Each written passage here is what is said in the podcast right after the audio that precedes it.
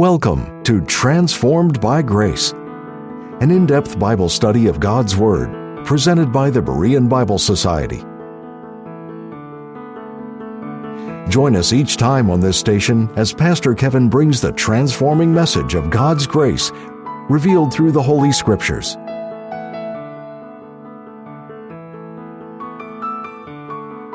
The following are some striking facts about lightning that might shock you.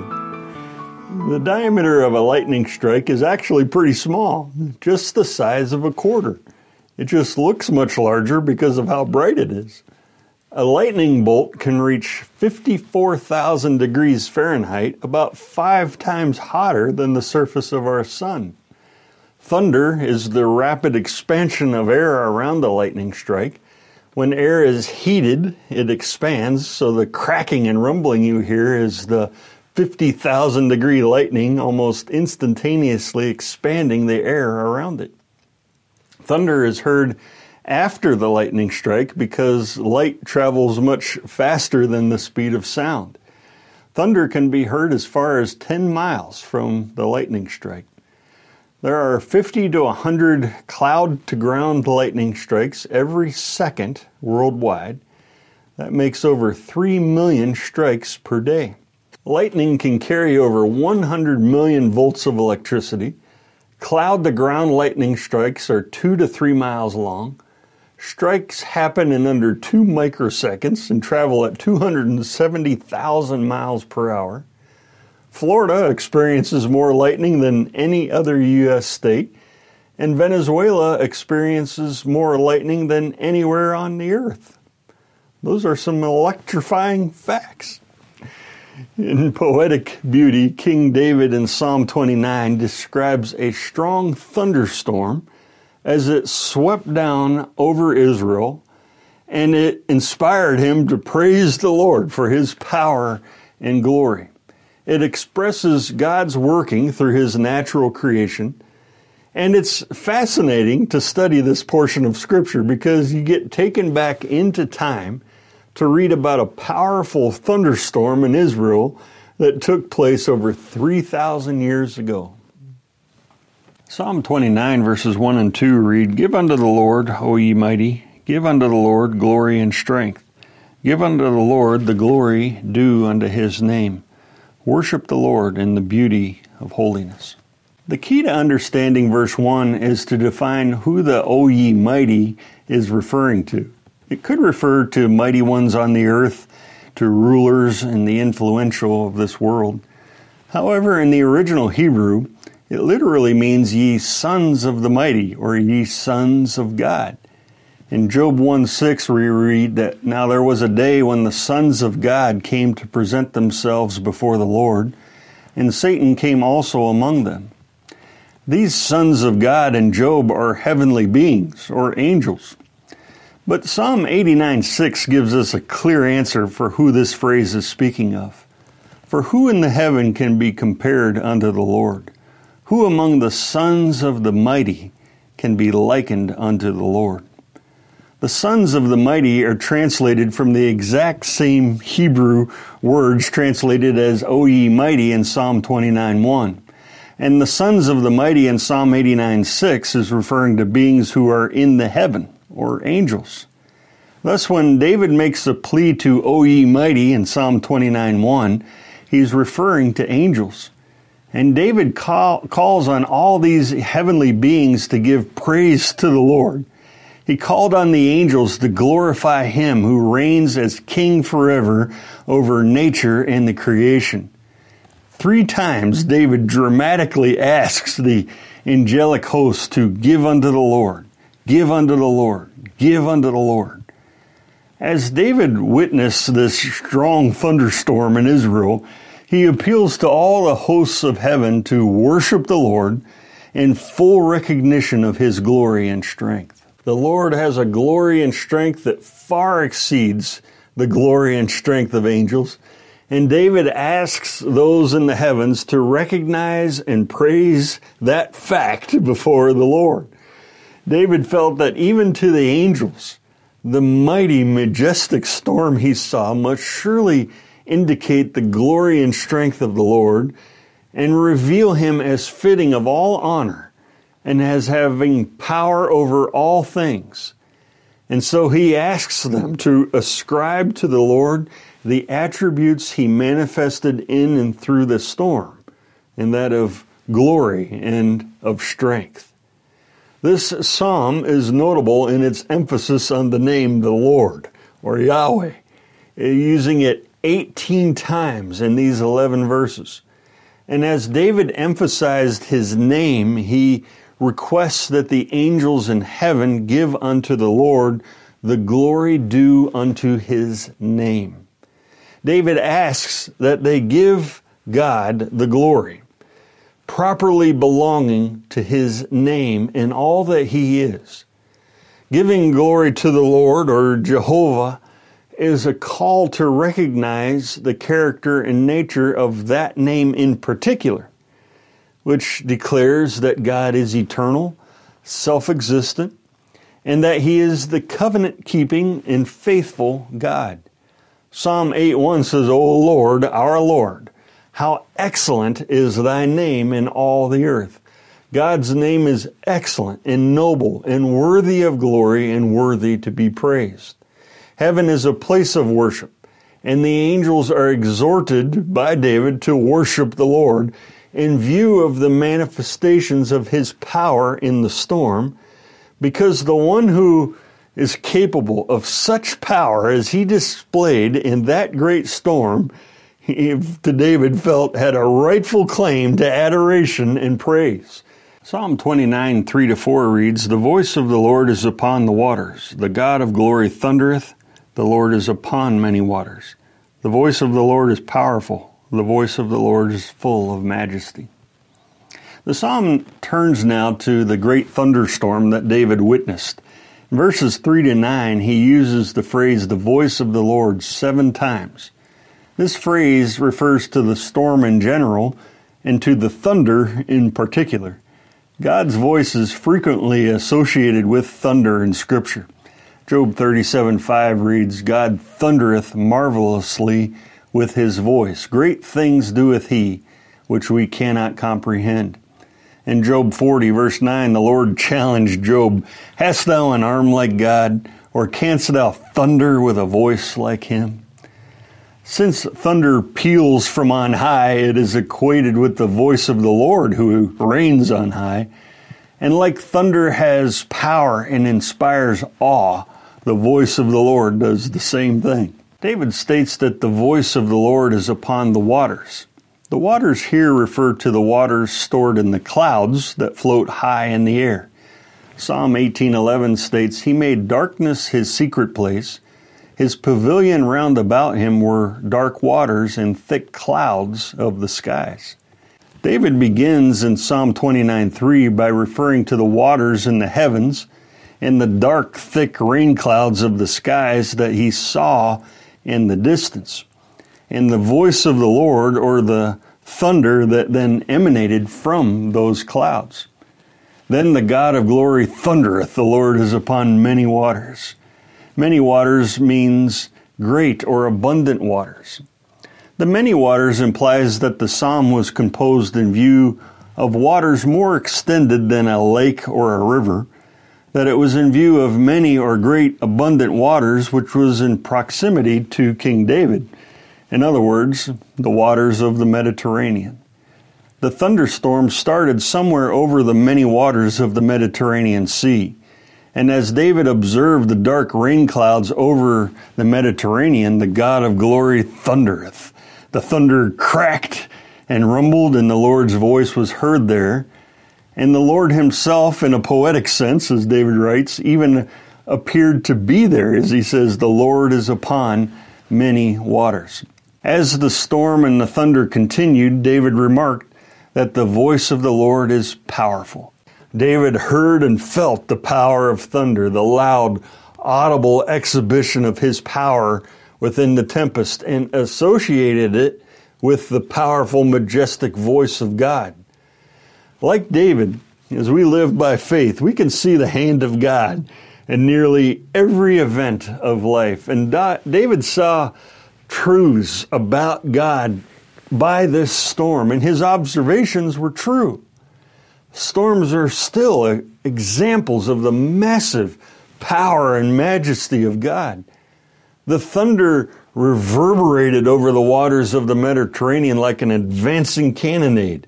It was a sound of awesome power and majesty. And the two descriptions of the voice of the Lord in this verse represent the storm advancing and gradu- gradually drawing nearer and nearer to David with two crashes of thunder, each louder than the preceding one. One showing that the voice of the Lord is powerful, and the second one demonstrating that the voice of the Lord is full of majesty.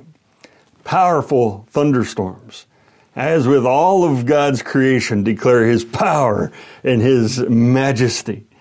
Like the apostle Paul stated in Romans 1:20, for the invisible things of him from the creation of the world are clearly seen, being understood by the things that are made, even his eternal power and Godhead, so that they are without excuse. And the power and majesty of God's voice is also connected to His Word. The voice of God is powerful, and the words made known by that voice have the same power and authority. And we have His Word, which has been revealed by the voice of the Lord. And thus, this is an apt description of the Bible. His Word is likewise powerful and full of majesty. We'll be returning to the program in just a minute. But first, we'd like to take this time to thank you, our partners, for making these programs possible. If you would like to access our library of helpful Bible study tools, go to BereanBibleSociety.org. The Triumph of His Grace is a hardcover 215 page book written by Pastor Paul M. Sadler. This volume is a comprehensive study on the doctrine of the pre tribulational rapture of the church. Mid tribulationalism, pre wrath, post tribulationalism, and the partial rapture theories are thoroughly examined under the microscope of the Word, rightly divided. To order your copy, contact the Berean Bible Society for pricing and availability at 262 255 4750 or visit our website at www.bereanbiblesociety.org. To receive our free full color 32 page monthly magazine, The Berean Searchlight, call 262 255 4750 or subscribe online at www.bereanbiblesociety.org. Thank you again for your generous gifts. And now, back to the teaching with Pastor Kevin. Psalm 29, verses 5 to 7 read, The voice of the Lord breaketh the cedars, yea, the Lord breaketh the cedars of Lebanon. He maketh them also to skip like a calf, Lebanon and Sirion like a young unicorn. The voice of the Lord divideth the flames of fire. The thunderstorm now moves inland. It was over the Mediterranean, and it moved eastward to the Lebanon mountain range in the northern part of the land of Israel. And here the thunder, lightning, and wind bombard the mountains of Lebanon, and this great storm destroyed and breaketh the cedars of Lebanon. The cedars of Lebanon are often referred to in the scriptures as remarkable for their size and their grandeur. Nothing seemed more firm and solid than these great cedars.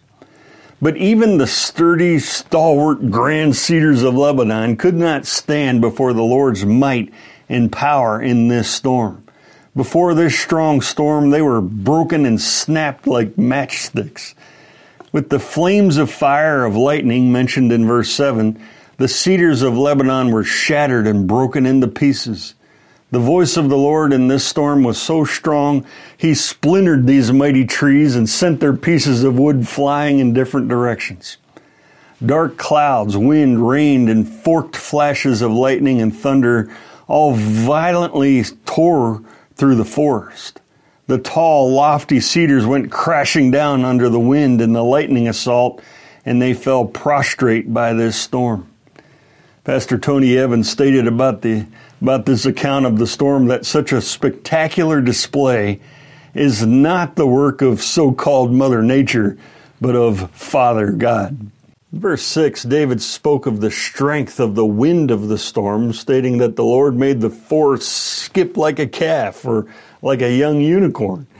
As the wind passed over and through the forest in sudden violent gusts, the trees bent in rhythmic waves, creating the impression that the Lebanese range was skipping like a calf. Sirion is the Phoenician name for Mount Hermon, and the wind of the storm made its forest look like a young unicorn or a young wild ox that it was skipping as well. The waving of these mountain forests as a result of the strong wind that ripped through it is expressed by the figure of skipping or leaping. Going from Lebanon to Mount Hermon showed the progression of the storm as it continued eastward overland to Mount Hermon, the highest peak of the eastern range of Lebanon. In verse 7, David stated that the voice of the Lord divideth the flames of fire. As he described the great lightning from the storm, he remarks how these flames of fire were divided which describe the scattered forked lightning bolts in the skies. Psalm 29 verses 8 and 9 read, The voice of the Lord shaketh the wilderness. The Lord shaketh the wilderness of Kadesh. The voice of the Lord maketh the hinds to calve, and discovereth the forest.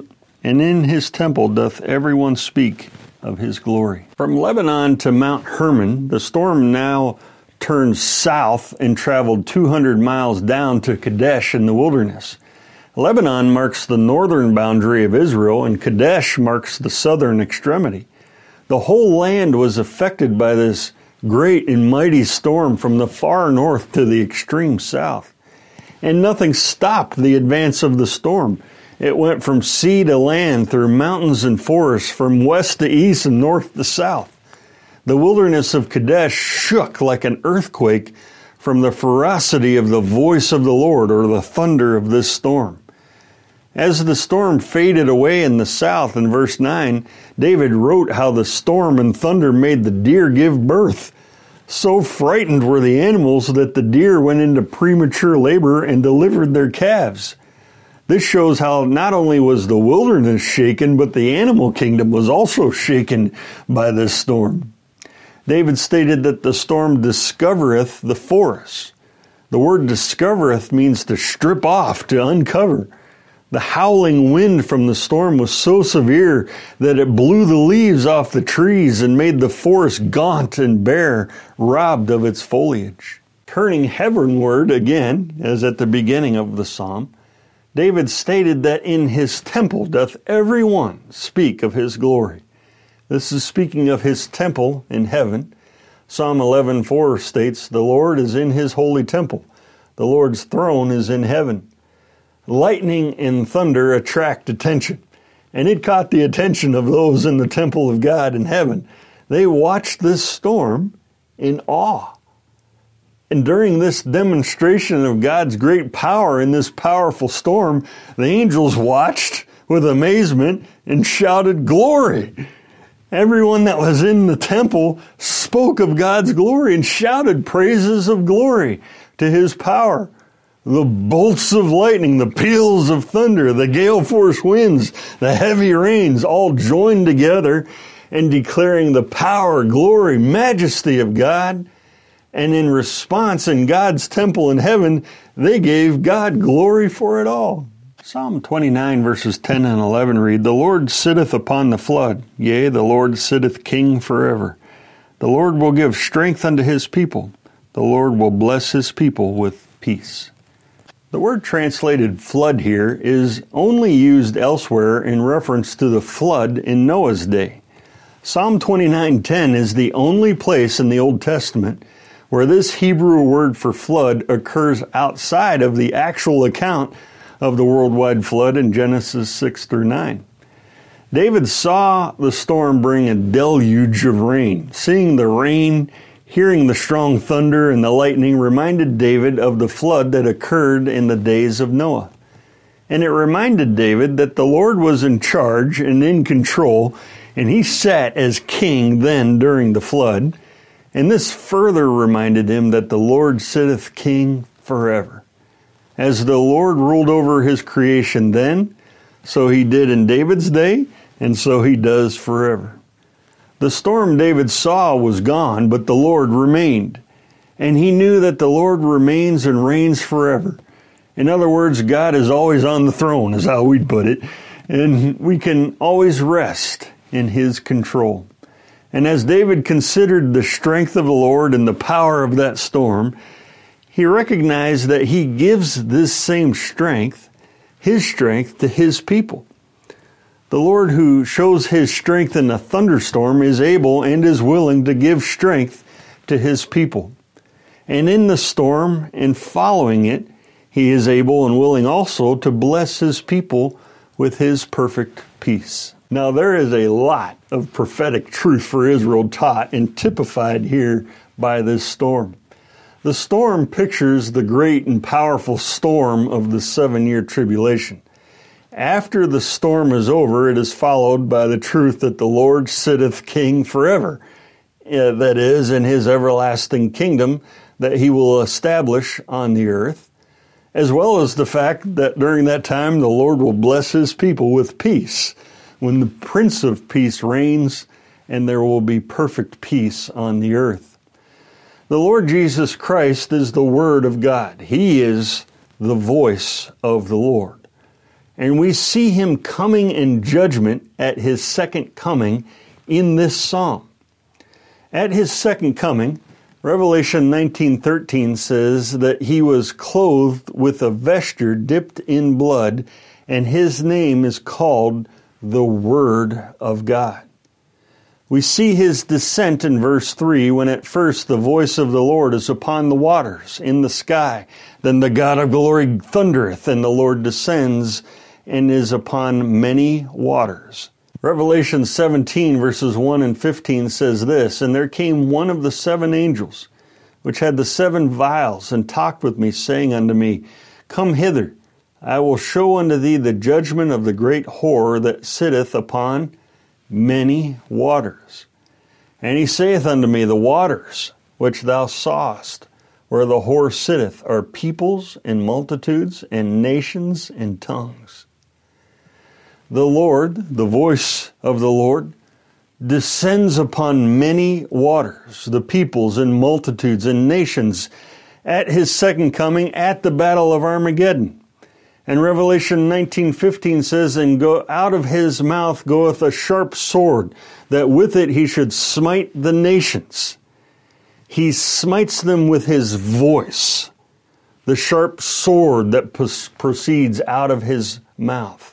The voice of the Lord, the Lord Jesus Christ, is, as verse 4 says, powerful and full of majesty. And at the battle of Armageddon, he will also break the cedars of Lebanon.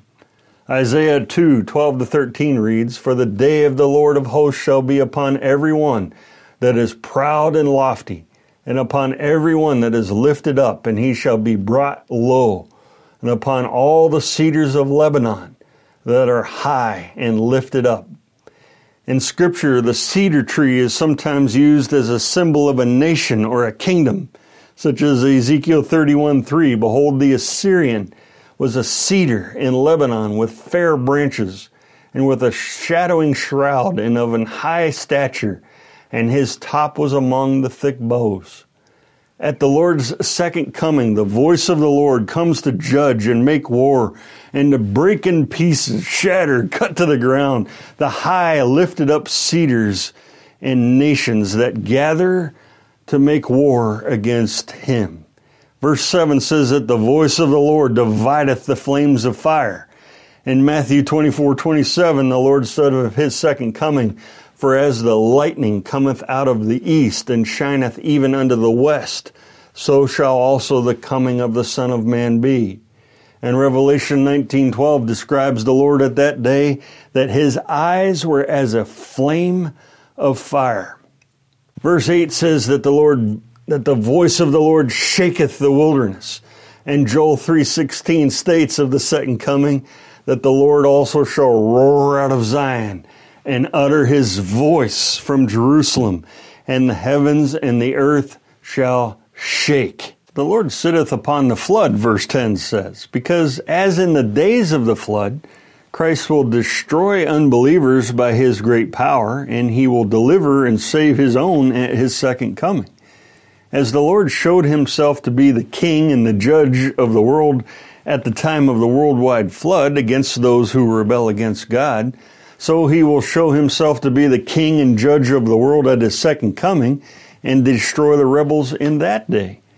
Daniel 9:26 further teaches that and the people of the prince that shall come shall destroy the city and the sanctuary, and the end thereof shall be with a flood. This refers to the flood of people and the armies that will overwhelm, level, and destroy Jerusalem and the temple when they enter the land at the end of the tribulation as they gather for the battle of Armageddon. But the Lord sitteth upon the flood. He is in control, and as King of kings and Lord of lords, he comes to reign on the earth and he will crush and destroy this flood of people at the second coming. And then following that troubling storm, the Lord Jesus Christ will sit and reign as king forever over all the earth and bless his people Israel with strength and with peace. While all that prophetic truth is for Israel and for the future, there is a practical application even for us today because we each go through personal storms at times. And during those times, the Lord's voice and His Word, we find it to be powerful and full of majesty. His Word gives us comfort and encouragement during those times. And during those times, we can know and rest in the fact that the Lord sitteth King forever, trusting and resting in the truth that He is in control and that He is working all things together for good. And during our personal storms, He gives strength to us, His people under grace, which is the body of Christ. And as we keep our focus on Him and we rely on Him, He blesses us with peace, His peace that passes all understanding. And as a result of His love and mercy in this, we should, as this psalm states, Give unto the Lord the glory due unto his name.